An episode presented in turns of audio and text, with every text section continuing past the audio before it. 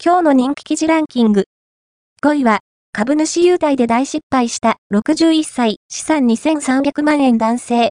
優待を100年使っても元が取れない事態に、オール、アバウトが募集している投資の失敗エピソードから、投資を行う中でやってしまいがちな失敗事例を紹介。今回は、愛知県在住61歳男性が後悔している投資の失敗談です。4位は、39歳、年収350万円会社員男性、日経225インデックスに11年間、NISA で積み立て続けた結果は？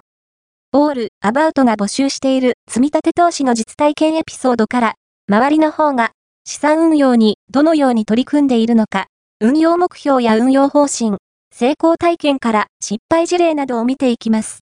今回は、大阪府に住む39歳男性の積み立て投資エピソードです。3位は、71歳女性、月の年金14万3000円、貯蓄1億1500万円でも、夫婦揃って働いている老後の価値観、老後の心配事といえば、やはりお金。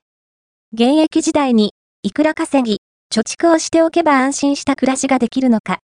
オール、アバウトが実施したアンケート調査から、神奈川県在住71歳女性のケースを紹介します。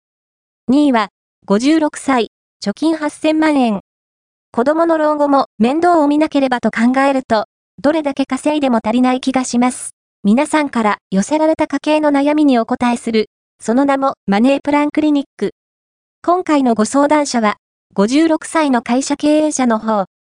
元から会社の経営を引き継ぎ、赤字から立て直したとのこと。お子さんの将来のお金と老後について悩んでいます。ファイナンシャルプランナーの深野康彦さんがアドバイスします。1位は、60歳になった女性です。友達が特別支給の老齢厚生年金をもらってると知りました。私ももらえますか？老後のお金や生活費が足りるのか不安ですよね。老後生活の収入の柱になるのが老齢年金ですが、年金制度にまつわることは難しい用語が多くて、ますます不安になってしまう人もいるのではないでしょうか。そんな年金初心者の方の疑問に専門家が回答します。今回は、特別支給の老齢厚生年金の受給要件についてです。年金についての質問がある人は、コメント欄に書き込みをお願いします。